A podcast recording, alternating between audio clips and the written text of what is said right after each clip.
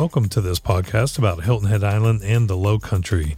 I am Jay, your host, and today we are learning about the creation of Palmetto Dunes. Developer and former longtime resident of Hilton Head, E.G. Robinson, will share the story of creating this popular residential and resort destination as we travel down 278 to Lighthouse Road.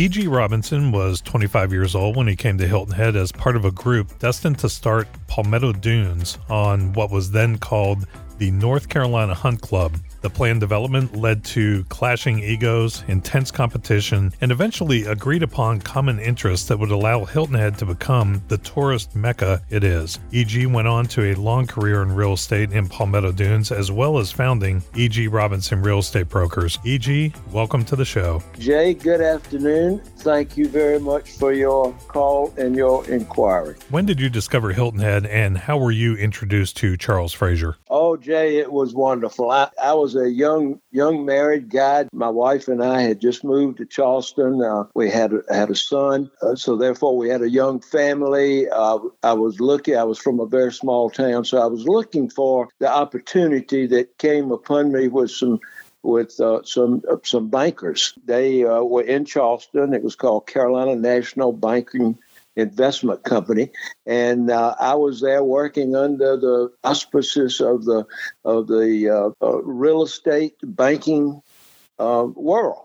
And it was quite interesting. I had a I had a, a delightful guru. His name was Eddie Buck, and he was in charge of making money for the investment company. Now, the word got out, and so consequently, we were you know, it, it, in contact with a lot of different folks, residential homes, but no commercial, primarily all residential areas. However, we were all golfers and we received an invitation, myself and uh, a couple of other friends there in Charleston received an invitation to go down to Hilton Head Island and play golf on their new golf course. Well, we'd all heard about it, but none of us had been down and consequently, uh, the the uh, the golf pro there at, at uh, Wallace Palmer there at Sea Pines had contacted the South Carolina Golf Association and had arranged what we call a weekend trip or one day golf tournament. In this particular case, would be available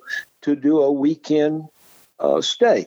So we all got together, uh, uh, my two friends and I and our wives, and we we, uh, we made reservations at the William Hilton Inn, which had just been completed, which sits at the front door of the Sea Pines Plantation. It's into the, the open area of, of South Forest Beach. And so consequently, here we were, the weekend going to Hilton Head. And we did, and it was outstanding. We, we went down and played this new golf course. The wives were able to ride with us in the golf cart. We got to see all the beautiful vegetation and the, the animals and everything that went together to make this wonderful new golf course community called Sea Pines. And it was by far an outstanding weekend. A few details I may add to you in that that you had asked was um, uh, we all, of course, had heard of Charles Fraser being the developer of Hilton Head Island, and particularly Sea Pines. And so consequently, we were at dinner that first night in the William Hilton Inn. And consequently, this had attracted, or I'm going to say, somewhere in the neighborhood of 50 uh, golfers from throughout the state that were all members of the of the golfers of South Carolina Golf Association. And there we were, and Charles Fraser, Mr. Fraser, was making his rounds through the dining room and the and the bar. We were all having great times talking about the golf and what was going on, and seeing old friends as well. So it was a real good you know, collection of fun. And Charles came by and, and introduced himself and moved on to, you know, taking questions. He uh, uh, kind of, as we say in the in the bar business, he was holding he was holding court. you know, uh, telling us all about the future of Pines. And with him, of course, was Wallace Palmer, his PGA pro, who had, had designed the, the golf shop. It was called the Tiki Hut. And it was a Polynesian design. It had the upgoing roof. I don't know what you would call it, other than the fact it was a. I called it the flower top. It was it's like a, a big beautiful flower on the roof itself. It it went up and then underneath you walk in the pro shop and here you were just surrounded with with golf equipment to buy, pictures, of course, of the of the community, uh, the different events that you could have uh, in the golf shop and in the area as far as as playing golf or just basically enjoying looking around and seeing the community. Tell us about the William Hilton Inn and, and what that was like. The William Hilton Inn was really the first, to my knowledge, was the first uh, uh, hotel motel, basically designed uh, on the island, along with one right up the street by the what was called the Adventure Inn. And the William Hilton Inn and the Adventure Inn were both, of course, not side by side, but close. And the idea was that they would they would be available for tourist stays and this type of thing. The William Hilton Inn was Charles Fraser's go to create a wonderful oceanfront hotel type community. However, it was to provide housing for those to come and see Hilton Head and see the go- different golf courses.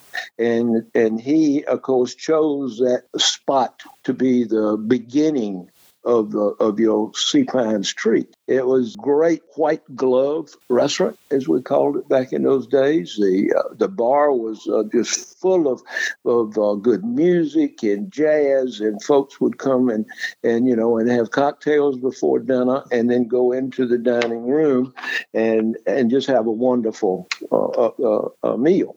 It was it was quite nice and quite well kept.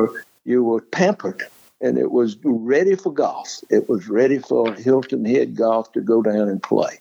At the time, you were the program manager at the Charleston Exchange Club. And after your introduction to Charles, you invited him to speak to your membership. Tell us what happened. Yes, indeed. It was uh, it was some a couple of weeks after our visit in the golf.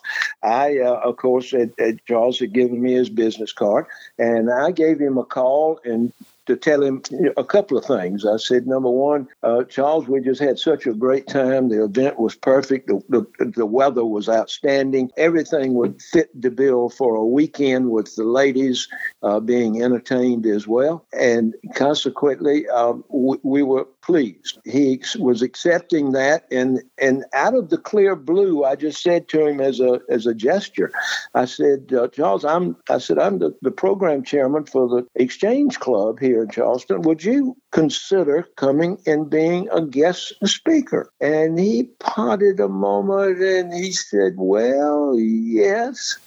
He said. Mm, uh, one one or two conditions. I said, whatever you would like to to uh, suggest would be great. I said, we would love to hear about Hilton Head Island itself and, of course, the, the golf that you're doing in Sea Pines. And he said, fine. However, I would bring my own agenda. And I said, oh, yes, sir. I said that would be that would be appropriate, and I gave him the time dates that we had available. Uh, you know, which was actually like once once a month we had the guest speaker. So here here I was, all excited, of course, having Charles come down and talk, and and he was wonderful. And he got up on the stage, Jay, and uh, and I, as I introduced him, of course, and I had I had verified with him and got his approval for his uh, his introductory, and of course, being the the Harvard Law graduate graduate, uh, being a business school uh, student as well. And what he was doing fell right in line with Charleston itself, having been noted as where the first game of golf was played in the United States was in Charleston, South Carolina. And that, of course, was a wonderful history state, and there was some great golf courses there in Charleston. We remember all all the young guys. We were members of the Charleston Country Club, and we had wonderful events there. Everything was great, and so Charles stood up and he was talking about golf. He was talking about the the, the wonders of resort lifestyle and everyone's excited about it. And the idea would be that you come to his resort, you come to Hilton Head Island and to Sea Pines, and you have all of these wonderful things. You can fish and you can sunbathe and you can enjoy uh, boating. You can, you know, play golf. You can play tennis. You, you, you're totally encompassed by all of the wonderful things to do on a resort holiday, which was really nice. And so everybody was, you know, really excited about it. And here came the close. Charles says, Let me inform you here in Charleston that you are, and uh, as recognized by history, some historians, it was concluded that it was played in Charleston. The first game of golf, the first golf course in the United States, in Charleston, South Carolina. And he says, You've done nothing about it. You have not enjoyed the relationship that your forefathers created. So he says, I'm going to take it away from you. I'm going to go to Hill. I'm going to be at Hilton Head, and I am going to introduce the heritage of golf. We will make everybody realize South Carolina, Charleston, and Hilton Head are where golf originated, and this is what we will do to allow you, of course, to enjoy yourself. Well, everybody was dumbfounded, Jay we came in here looked around, I said, what is, what's, what's going on here? What's he talking about? That heritage of golf. Charles left. It was a wonderful uh, hour and a half, you know, luncheon and conversation. Everything was fine. And everybody went back to business and things were going good. Well, you know, no one paid much attention to it at all until uh, about about six, six, seven months later, uh, in one in one of the golf magazines, here came a big announcement that the golf course, the ocean course at Sea Pines Plantation, would, wanted to do a golf tournament. And the golf tournament, it would be known as the Heritage. And it would explore the fact that golf was there in South Carolina, and here the heritage of golf is being founded you know, in this opportunity of a PGA golf tournament on Hilton Head Island. Charles took the golf thing so seriously that he actually came and acquired the charter for Harleston Green, and it hangs in the clubhouse mm-hmm. down in Harbour Town. I understand. Yes. Was that a was that a surprise to you folks that that even existed and that he came and took it? Yes. Charles had to had to qualify with the PGA. And it, during that six or seven months or, or, prior to, he he had those folks come down and, and qualify. And consequently, the heritage proof uh, was exactly that. And he uh, and he did have it has had it established. is still there today, of course. And and and that began. And Charleston really did rebuttal or didn't uh, didn't dispute what he was doing because it, he had been so um, so complete and making it happen. Moving forward a little bit, what was your father's reaction when you told him you were leaving your position as a bank vice president to join William Gregory and his group and start Palmetto Dunes? Oh, uh, that's quite a story, Jay. My dad was just a wonderful businessman. He, he believed in working every day. Um, he had uh, he was self self motivated, and and he had uh, he he had a, an AM radio station he developed. He uh, he, he, he took the, the hospital that we had in my little small hometown. When the government built us a new hospital, he took the old one and turned it into a nursing home. So he was quite a quite an innovator and here I am in the you know in the in the banking business in Charleston uh, with a wonderful career ahead of me. And I said, Dad, won't believe it. I got this great opportunity to go down to, to, to Hilton Head. And he said, What? Hilton Head? You mean where all the mosquitoes and the snakes live? You going down that leave Charleston, South Carolina, and go to, to Hilton Head Island. My word, son said that's that's going to the jungle. so he, he didn't uh, he, he, didn't he, he didn't really have a, a great deal of, of motivation for me. He did eventually of course, gave me his blessings after he came down and took a look at everything and saw where Peg and I and Edward, our son, would be living. Uh, it was kind of like, you know, proof of the pudding. Who is James C. Self and what significance does he hold in the history of Sea Pines? Well, after after I had accepted uh, the, the opportunity to go down and work with, with Bill Gregory and Johnny Bill being our founder of Palmetto Dunes, and Johnny White being his close friend and, and basically assistant. John and I were fraternity brothers in college. So that's how I got involved. And here we were going down there. Remember again that Bill and, and, and Johnny both from, from Greenwood, South Carolina, which is the home of uh, Mr. Self. Mr. Self was, it, from the beginning, in my mind, the, the first investor for Charles Fraser. He was a, a industrialist who had self mills with the home base in Greenwood, South Carolina, and had other locations throughout the United States, primarily the Southeast, that, of course, had self mills in the form of, of making cotton. Uh, using using that, of course, is a is a cloth base for all of the uh, manufacturers. Uh, Mr. Self, beca- I do not know how he and Charles Fraser became involved, but Mr. Self and his family chose Charles to, like you say, help him further the resort business.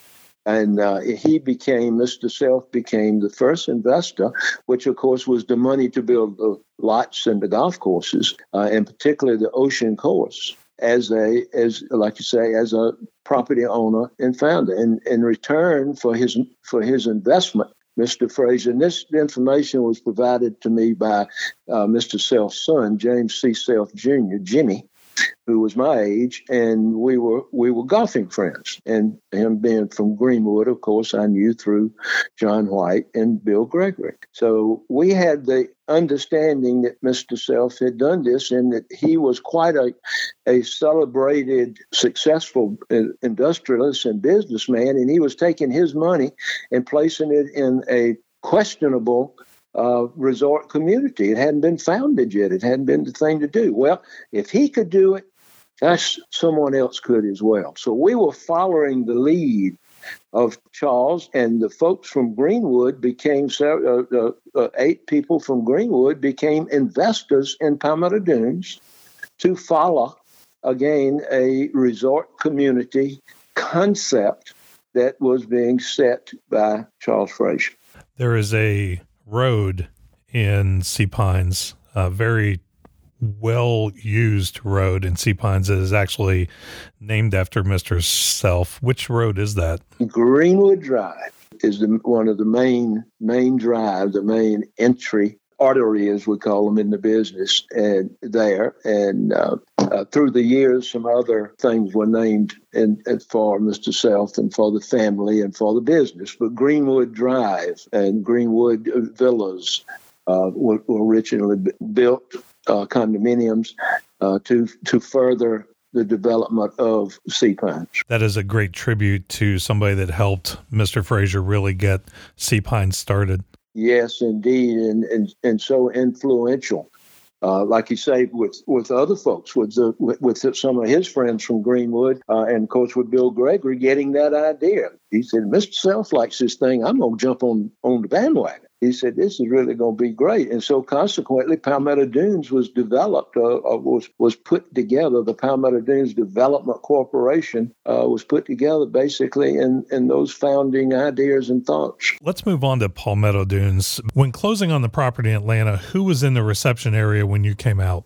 It was it was uh, just amazing. Walked out of the room, everybody excited for, for, the closing, and who was sitting there with the secretary, briefcase in hand with money, was Charles Fraser. And again, Mr. Fraser was right there monitoring every move we made. As I had said before, he he was in hopes, of course, to uh, us not to get it. He didn't want anybody to get it, and to get that property, that wonderful thousand acres uh, with three miles of ocean front for Palmetto Dunes, and uh, consequently he was there to, to, to pick up where if we dropped off. Uh, it was wonderful. He he of course was always a great great mentor to me and provided a great deal of instruction and help for for our with Bill Gregory and John White, our entire board. It was just uh, a, a magnificent you know day, and that that made it even better. We we t- assured him that we would follow his lead, even though he he was not the owner, and uh, he stormed out as he normally does. But uh, but it worked it worked well down you know down in time down the road. It, it worked well.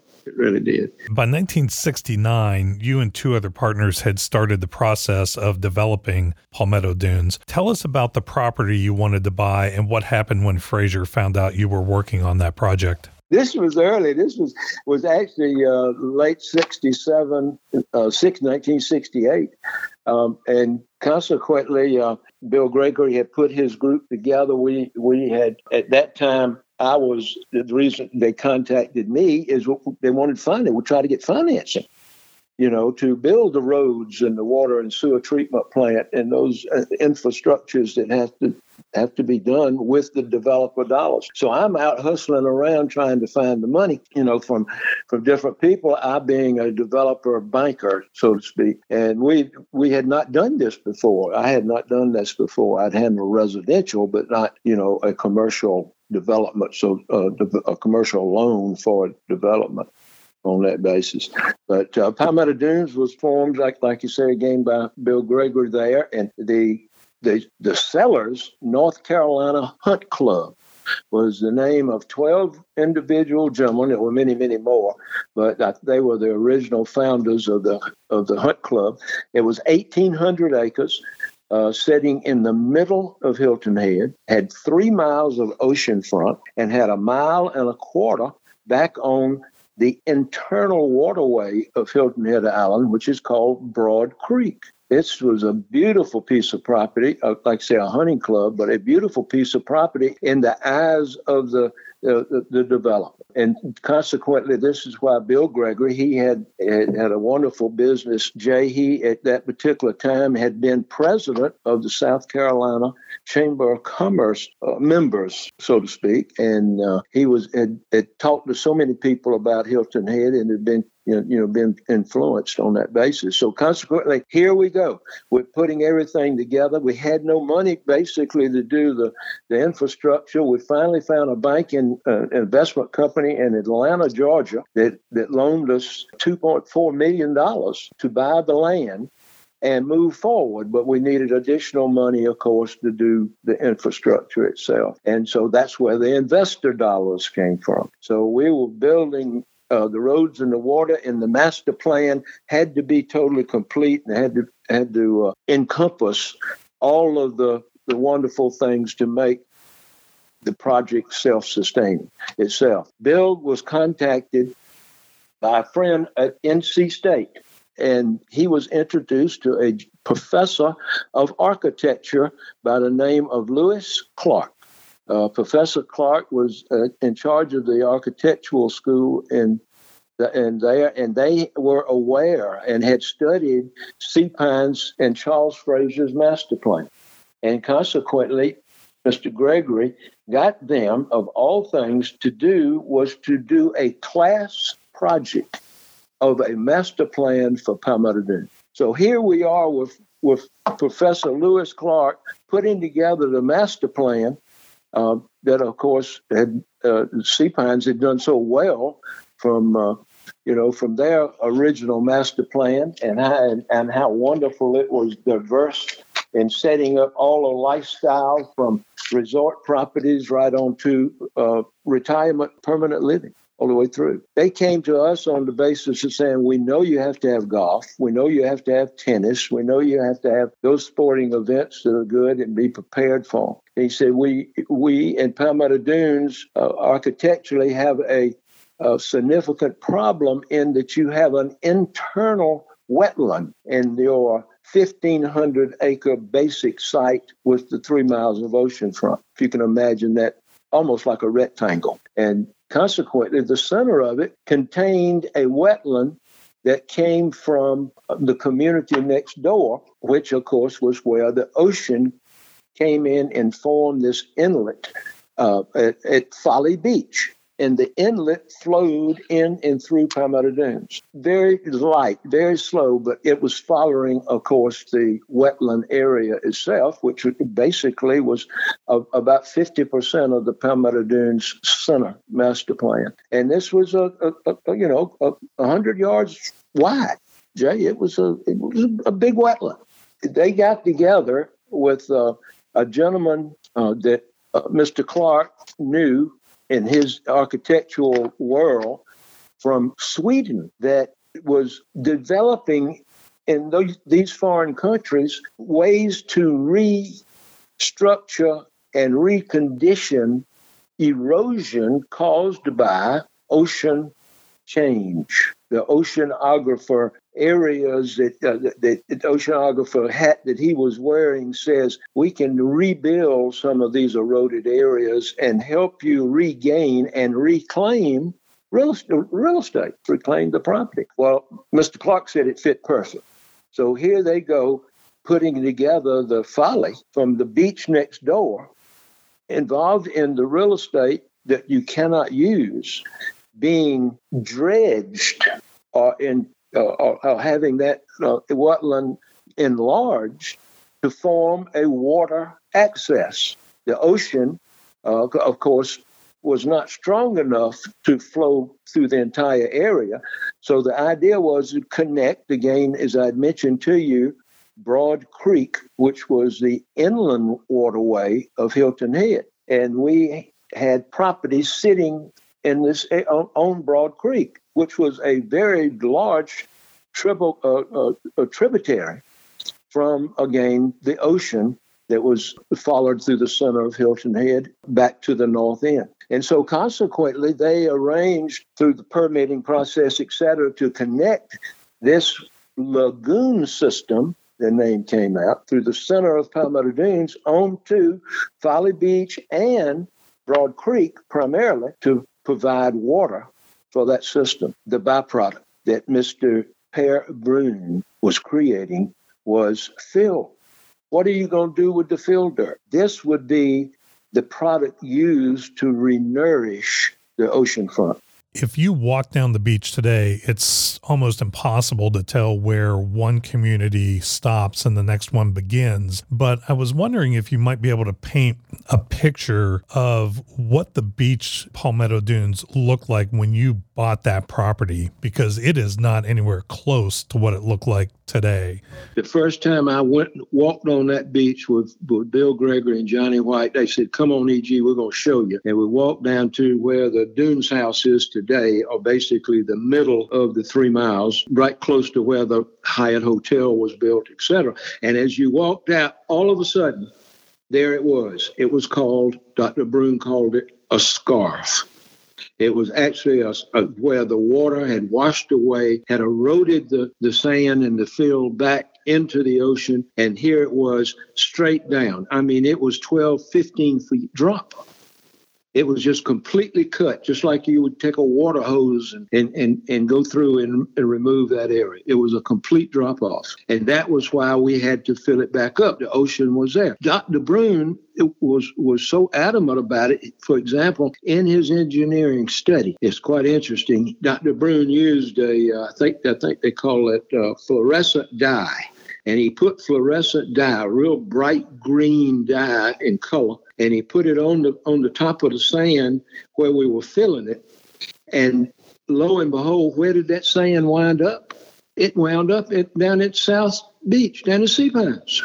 So that the erosion factor and the and Mother Nature's uh, uh, currents would actually take it away from us in the middle part of the island and go down five miles or so and deposit it. So it was absolutely amazing how we were losing and they were building up. But we knew that we that which was good, but we knew that that that of course had to be corrected, and the only way we could correct it is just replace it. And unfortunately, uh, you know, uh, after 25 years or so, it eroded away again, and and has been replaced again. So at this, at that point, everything to answer your question, where one property started and another one ended and another one started, it was right there together. The the beach, of course, the the area is owned by the state of South Carolina, by the state, and controlled by the state. So we were, had their permission and their and their approval to to build it up and make it work. But you could you could not separate individual areas. It had to be a, a constant flow of everything for 12 miles of oceanfront on Hilton Head Island. And consequently, ours was eroding away. It was going up a little bit at Port Royal, was getting the erosion as well to our, uh, a mile to our north. It started eroding away there in, in uh, at Folly Beach and, and north I mean, uh, South Port Royal plantation and gathered up where we were. And lo and behold, it would wash up down on South Beach. It was wonderful. Mr. Fraser smiled on that one. Dr. Bruun says, Per says, let's use this field to renourish your three miles of beach. Jay, he moved with our construction guys, which we we went out and found up in uh, the northeast area, found the dredging guys that dredge ports, and they were helping to recast and renourish things to dredge out the wetland transfer that fill to the ocean front and renourish the three miles of beach. 1.2 million tons of fill were transferred from the wetland to the beach itself. And some of it was used to build up the area where we have several golf courses. Now, here comes the real benefit. The real benefit is that in addition to golf and tennis and ocean bathing, etc., what do you have? You now have waterways. The waterway system itself, it can it mea- it can it will meander through the 1,500 acres of the rectangle with the three miles of ocean front, and people will now have home sites that will be located on water deep enough to use for boating, kayaking, canoeing, fishing, utilizing, again, another amenity by natural resource. And how do you control it? How do you maintain it? And Dr. Bruun says by using electric motors only. No gasoline engines will be allowed on boating, and consequently, you will not create disturbing areas that would erode away the landfill, the land side of the lagoon system. So now, from a sales standpoint, you've added up another wonderful recreational lifestyle with many benefits to it. And it was yet so well accepted. It was so well accepted. The uh, paddle boats, the lagoon boats, all the electric motors came out, and the little boats came out. And, and today, it's just magnificent. It gives people the right. They, they could build a little small dock, not very large. It would, would block the area, but it was doing. And in return, our golf, several of our golf holes are also built along the edge of, of, parallel to the waterway system itself of the lagoon from that filter. So it was it was really a wonderful natural reclamation. It is a fantastic feature of Palmetto Dunes. You mentioned the golf course in there. One of them is a Arthur Hills course in Palmetto Dunes, and it's recognized as one of the best on the island. Share with us its development. The, the first golf course we did was was was done by the number one architect at that time, Robert Trent Jones Sr. And we were fortunate enough to have Mr.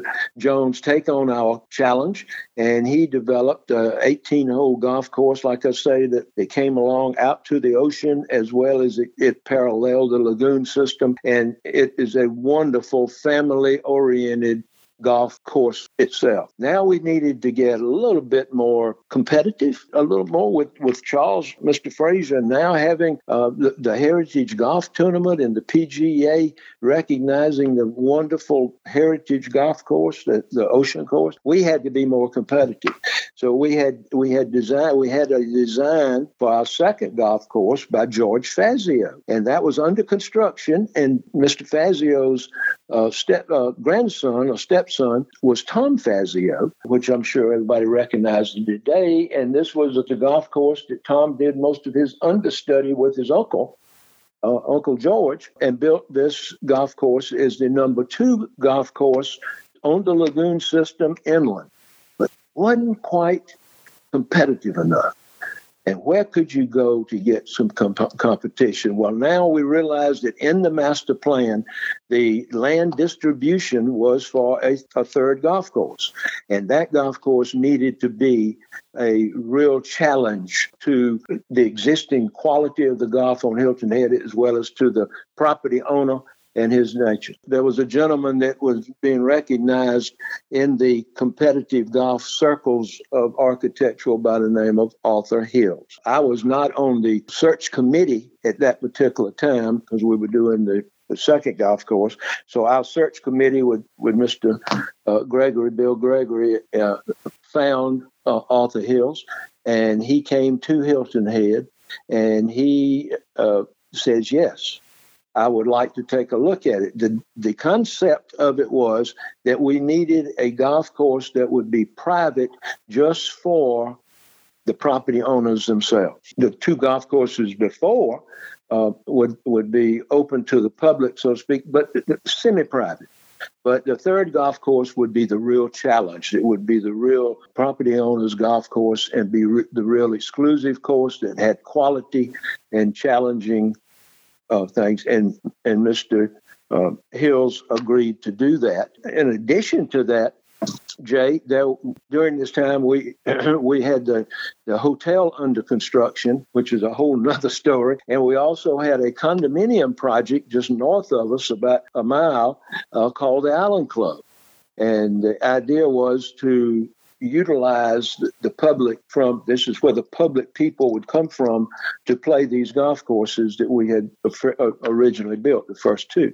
And the third one of course would be the, the private course. And now at the island club we had room to do another golf course would would mr hills Arthur Hills be interested in doing that one? And yes, he was. And what we did is we wound up with him building the one in Palmetto Dunes as well as the one at Palmetto Hall, a sister project that was on the north end of Hilton Head, adjacent to the, to our airport.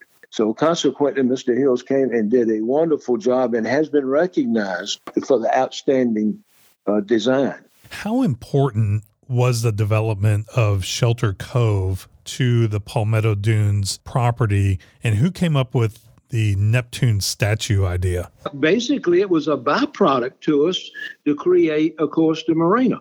Now, we knew that, that the marinas, you know, were going to be nice because Charles was building Harbour Town and he had it. The lighthouse, of course, is almost finished now. He's got is under construction. He's got the, the the the marina has been dredged out, and their big lock system has been put in, and they're getting ready to start utilizing, of course, the entrance and exit of that. We're talking about 19, you know, 68, 67, 68, and so consequently, that was exactly when they he was building. We came back and said, hey, we got this 250 acres on Broad Creek here, and we're utilizing it to help feed feed the water, you know, into our big lagoon system. Let's do a marina too. Let's find out if we can do it. So again, here comes Dr. Per Bruun, and Dr. Bruun says, yes, we can. The center of the island, which is called Broad Creek, is deep enough and has natural flow of water at high tide to build a marina at Palmetto Dunes at Shelter Cove to be able to contain and have the fun of boating, utilization of restaurants and condominiums, utilizing again the the uh, tennis concept there, for example, is is very big, and let that be a alternative recreational benefit. And we were again following the lead of Harbour Town and it worked extremely well. And today is, of course, uh, Harbour Town is very, very successful and continues to to have more and more uh, uses with boating as they uh, as they protect it. So it was extremely important and gave us the, the what I call the fifth and sixth amenity, uh, being being boating and uh, utilization of Broad Creek for fishing and crabbing, and uh, and making, of course, a, a community itself that would be wonderful. Here came the residential concept. One of the, the residents on the island, a gentleman by the name of Charlie Bates. Charlie was an architect, had, had uh, graduated from Clemson many years before, not many, but several had been had been uh, uh, experienced in waterway systems and beach, and he had moved to Hilton Head and was living up at Port Royal and was offering, of course, residential concepts for beach houses and, and utilizing, of course, the rise and fall of the tide around the areas for individual homes and, of course, the, the, the concept of condominiums, which was coming in. So we go to Mr. Bates and say to, to Charlie, hey, Charlie, here's the concept. This is the one that the architectural school has come up with, and they're saying, hey, you can utilize this as a wonderful marina and residential concept area, an amenity. Can you help us out? And we need to fix it we, so we can sell it and make it, of course, an income a position with with the resort uh, sales. And lo and behold, Charlie did. Charlie came up with the the Neptune statue, uh, making, of course, the harbor itself is, is in a in a, a, a, a bow or a up, well, upside down C, I guess you'd say. Most most uh, like a boat, but it was a, a, concave or upside down C that would be set back into the harbor, and the and the idea of the of the Neptune would be the trademark of that marina for Palmetto Dunes and let it turn around and be its own little community, such as what Harbour Town was being built for. So again, a uh, a, a, good trademark and also a, a, a great area to, uh, to to to build and utilize for uh, boating. Backing up a little bit in the story, you had a great working relationship with Charles until you made that very impactful decision to build a hotel at Palmetto Dunes. That did not go over very well with Fraser, did it? Oh no, no. We uh, real nice, you know, warm. I say uh, uh, big, uh, good business w- working relationship with Mr. Fraser. I had, uh, had, had really begun to study. I, I, told him I wanted him to be be there, you know, where we could we could not make any mistakes. I said, Mr. Fraser, I said we don't want to make any mistakes with following your lead. You know, can can you uh, you know give us some help from time to time? He said certainly. He said this is with Mr. Gregory and, and Mr. White, myself, we were meeting with him, and he said, "Sure." I said, "I'll help you fellows out from time to time," uh, you know. And I said, "Okay, fine. I'll I'll come and share these these developments with you." Well, uh, Mr. Gregory had been contacted by some by some uh, uh through the the investors from Greenwood had been contacted uh, about about the hotel to be built because it's in the master plan. And the idea was is that it sits in the what we call the public corridor of Palmetto Dunes. It's, if you can imagine a a tree uh, with the top being three miles of ocean front and the and the stem of the tree or the base of the tree coming straight out would be the entrance road into Palmetto Dunes.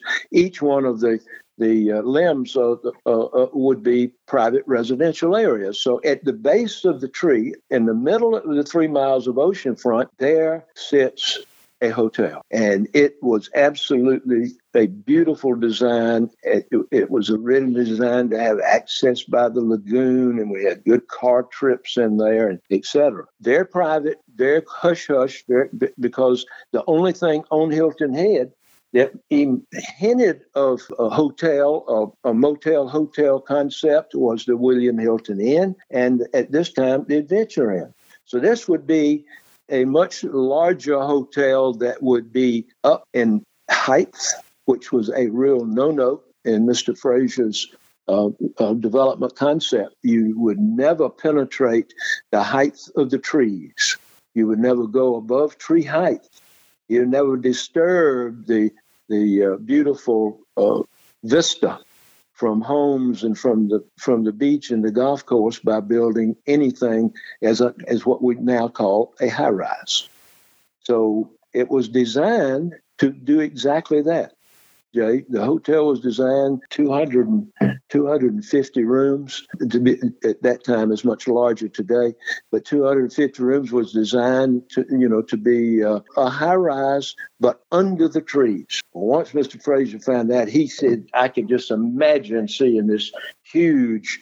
Uh, pedestal sticking up above the trees. Uh, uh, there was going to be a, a hotel, a commercial hotel that belongs in New York or Chicago, and uh, we, and and he became very disturbed about it. Mr. Frey, one of Mr. Fraser's wonderful attributes, uh, Jay, was that that he, in building his administration, his staff, he would he would use newly um, graduated, newly confirmed uh, and educated assistants as, as he called them, uh, to fill his to fill his staff.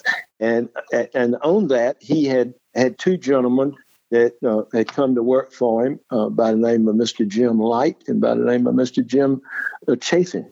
And consequently, they were his assistants the whole bit. So I get the call from from them saying, "Hey, EG, uh, we're on a mission." I said, Yes, sir. What is that? And he said, We got to find out what's going on. I said, Well, uh, come on down. I'll give you a personal tour. I said, I've, I've extended the tour to Mr. Fraser, but he never responded. He said, Well, we're responding for him. And down they came, and we took the, the tour through the hotel as it was being built under construction and, and, and looked at the master plan for the for the Island Club. The real key of having those two together, Jay, I might add, is that, is that the building contractor for the hotel would not come to Hilton Head for just one job. So this is how the birth of the Island Club became effective. The Island Club being an oceanfront, uh, five-story condominium project that he also would build. So consequently, the, con- the contractor for the hotel and the Island Club came to make it work. Now we're uh, again back at the hotel with, with Jim Chafin and Jim Light. They make their things. I, I treat them to the master plan for the Island Club and back, uh, and they are smiling. And back to the Sea Pines area they go with all the information and, and of course the interpretations that they have. And, and I felt so good about it. I said, everything is just going to be wonderful. Well, it didn't satisfy Mr. Fraser. And lo and behold, coming down next 10 days or so to Mr. Gregory was a letter. And the letter was that we were using the Sea Pines uh, Academy. It wasn't known as that then. It was known as the Sea Pines Montessori School. We were using the, the, the his his hotel and his restaurants for entertaining our clients, etc. And we had our children in the school and it was, of course, a private school. And he came very nicely in the letter instructed us to know that we were not community friendly by building these high rises, and consequently, in return, he would be asking, of course, our, uh, our children not to come to their school and for us not to use their quality restaurants and hotels to entertain our guests, that he was basically um, separating his relationship with us uh, here on Hilton Head. Oh, buddy, you talking about a, a, a, a flurry. It was just unbelievable. When his general manager caught wind of that, he started to do the math and realized, okay, this is very bad business. Absolutely. He said, you know, this is you know this take was taken away from everything. It's not adding to. And of course, our concept is is that yes, it does. Our business plan, of course, created the the 250 rooms in in Palmetto Dunes, being that hotel would be absolutely magnificent. And the key now is that it is going to be, through the general manager's eyes, a condominium hotel. There had only been one in the United States, and consequently, it was out west. And consequently, we had contacted the marketing developer, an attorney of the condominium hotel, and he had given us a business plan to sell the individual rooms as suites. And that would be a condom, the Hilton Head, be a Palmetto Dunes condominium hotel. People would come to it and they would, would economically uh, spend spend their money. Well, the general manager at the hotel uh, had just basically convinced Mr. Fraser and they did that, the money wouldn't be there, that it wouldn't work, and so consequently they wanted to disassociate any any uh, relationship that we had whatsoever. Yeah, the name escapes me at the time, but the general manager basically put a nix on on the prohibition and said come spend your money. But what really seemed to turn the relationship back positive was when Jim Light and Jim Chafin came to see what you were doing at the Island Club and they turned around and they went back to Charles. They had told you on the spot this is good. This is a, a nice thing that you're doing. And they w- and they went back to Charles and they said Charles, you don't seem to understand that you have created an economic boom. You have started something that is going to become very, very special on this island.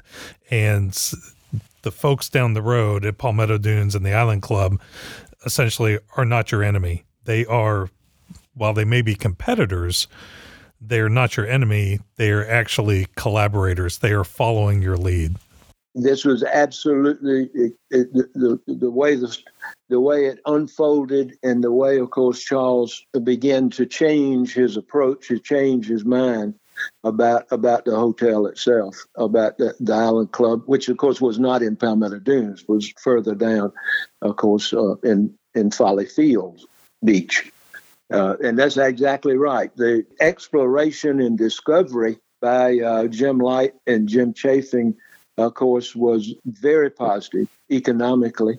They did say I, I did uh, provide them with some of our business plan uh, portfolios and, and projections, and they agreed. They, they agreed that we were dealing with privacy, we were dealing with semi private, and we were dealing with public use of the properties themselves. And they would be successful and they would be a, an economic win win situation for the entire island. Fraser was very ahead of the curve when it came to responsible development. How do you feel and believe he influenced other developers around Hilton Head and the country? Jay, it it became a time in the 60s. He actually, I don't recall the dates of Mr. Fraser, but late 50s, early 60s when he, he started his uh, Sea Pines development and development of Hilton Head. And it became a go to follow business model. What can you do? Let's watch him as he builds, as he creates, again, economic uh, win-win situations.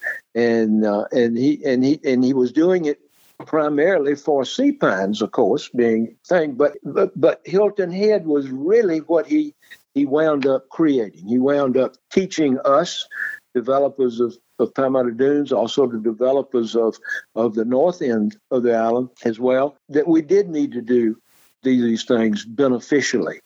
And and consequently, we did not have that experience, and we were relying on him to provide it for us. And he taught us to use nothing but the, the perfect mind, nothing but the perfect educated golf uh, developer or the golf uh, construction worker uh, we had so many wonderful people move to the island, Jay, that became today extended families that, that were founders, that were in the beginning, back in the 60s and the 70s, those things that have made Hilton Head such a wonderful community today. The, the, your question with regard to, to other developers, it set a precedent of number one, private community. Number two, that the private community could exist because of economic development along with the community. And this had never been done before. All the all the economic development, the commercialism has always been kept away from the communities themselves. But in this way, by providing again uh, uh, some of the golf courses to accept public play, that brought in that that thing for Palmetto Dunes to have the hotels. It was just wonderful. We, in fact, we built a second hotel some ten years later.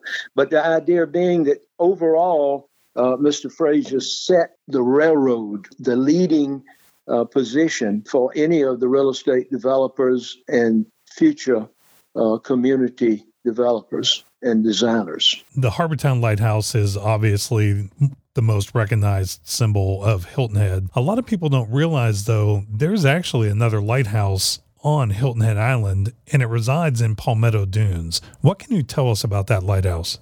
Yes, the lighthouse itself by name, uh, because we named that in the master plan. Uh, the architects named the area around the lighthouse in history following a, a word called Leamington. Leamington was used to classify that portion of the master plan and the Leamington Lighthouse. The lighthouse was built by the federal government back prior to World War II to use as a guiding force for navigation of ships at sea that were coming out of Savannah and Charleston and, and not being able to get into the ship channel, that would utilize that lighthouse there to say, hey, don't come here. You know, you see that light blinking, stay away because we are on land. And concept that Leamington Lighthouse became again a landmark for us. We did not utilize it such as Charles Fraser's uh, utilized his lighthouse because of the location itself in Harbour Town. Uh, the Harbour Town Lighthouse is a, a national known symbol today, and uh, consequently is it, it, has that history to go with it. But the Leamington Lighthouse, built by the, the government itself, was was more of a local symbol. It was the second lighthouse on Hilton Head, but it was not one that had uh, a great deal of trademark to it because it was on the golf course in the center of Palmetto Dunes off of the waterway system. Uh, if you understand what I'm talking about, it, it didn't qualify, so to speak. It couldn't it couldn't feature give the features that Harbour Town Lighthouse and Harbour Town Marina have. There are some stories about that lighthouse being haunted. Do you recall any of those? Uh, something about maybe the Blue Lady? Yeah, the Blue Lady. The the uh, the ghosts themselves came from again safety with ships. In other words, the ship navigation itself, if it found that lighthouse, or it was fine, but if it didn't find that lighthouse, then it it it was in danger. However, the old stories go that the the, the, the ghost lived in the lighthouse at Leamington, and what they would do is they would help navigate the ships to safety. And the, the Blue Lady was the was the one that was so prompt in taking care of navigation and keeping care of the safety and operating, of course, out of the Leamington Lighthouse. And of course, she went on to, uh, for years in advance, she advanced on to to Daufuskie Island, being our, our, largest island to the south, our neighboring island, and uh, where the intercoastal waterway circumvents the the uh, island, the, the, the coast there, and comes up by Daufuskie and into Hilton Head into the waterway on on north of us. And the Blue Lady, of course, was a symbol of safety. And there were many, many stories about the Blue Lady uh, bringing families and bringing military ships and and and safety uh, uh, through through the waters and through storms and and uh, hurricane season uh, being, of course, very important. So that was a, a wonderful story that uh, still lives today. Where were you when you heard the news that Charles Fraser had passed, and what were your initial thoughts? What a sad time indeed, uh, Jay, that we lost Mr. Fraser. He uh, he was, as always, he was working. The concept was that it was such a shock. You asked what the the after effect was of Mr. Fraser's death. It was it was nationwide. Uh, I mean, it was just unbelievable. I was at that particular time. I was doing a property up on the Outer Banks of North Carolina called Kinnakeet Shores, at which I, uh, when we sold Palmetto Dunes, I stayed there for, for quite a few years. Uh, but then I, I had the opportunity to take my my uh, development skills up to the Outer Banks of North Carolina, and uh, that's where I was, uh, some 300 miles away from from Hilton Head when when and I, and I couldn't get here in time. Um, uh, it was it was uh, to to be uh, there with with the family or with the, all the all the friends. I was a little bit late. I missed the missed the funeral, but uh, I was told that Judge Blott did a magnificent job in being the his spokesman for Charles and, and for his his eulogy. Uh, it was uh, again a flow of sadness and of course, uh, a great deal of, of uh, loss to the communities, to the families, to that he had created for Palmetto Dunes and all the, the other communities that that he, he eventually built and planned, such as Amelia Island and Palmas del Mar, and in, in, in the south sections, Kiawah, of course, had his original uh, mark on it. Those were the ones that uh, that, that, consequently did that.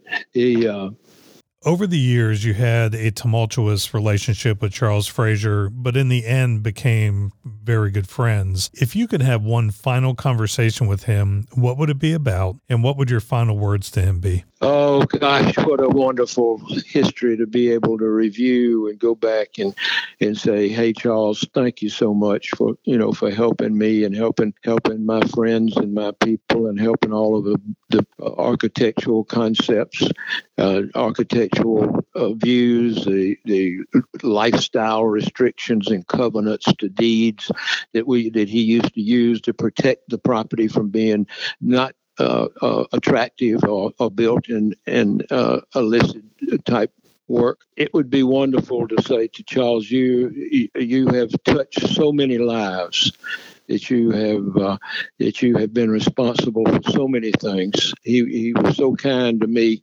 through the years uh, that I would say to him, "Job well done." I, I love the military, and that is the highest honor that a military officer can receive is a job well done, and I share that with Mr. Fraser. He uh, he by all means had a job well done.